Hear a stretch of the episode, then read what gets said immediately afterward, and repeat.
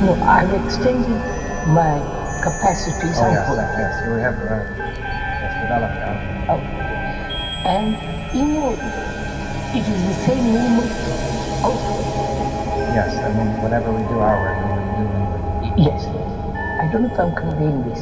Well, I understand that, but in order to develop outwardly in a certain way, through time, and make an efficient note, we had to adopt that inward. Yes. Now, if there is no inward movement as time moving, becoming more and more, then what takes place?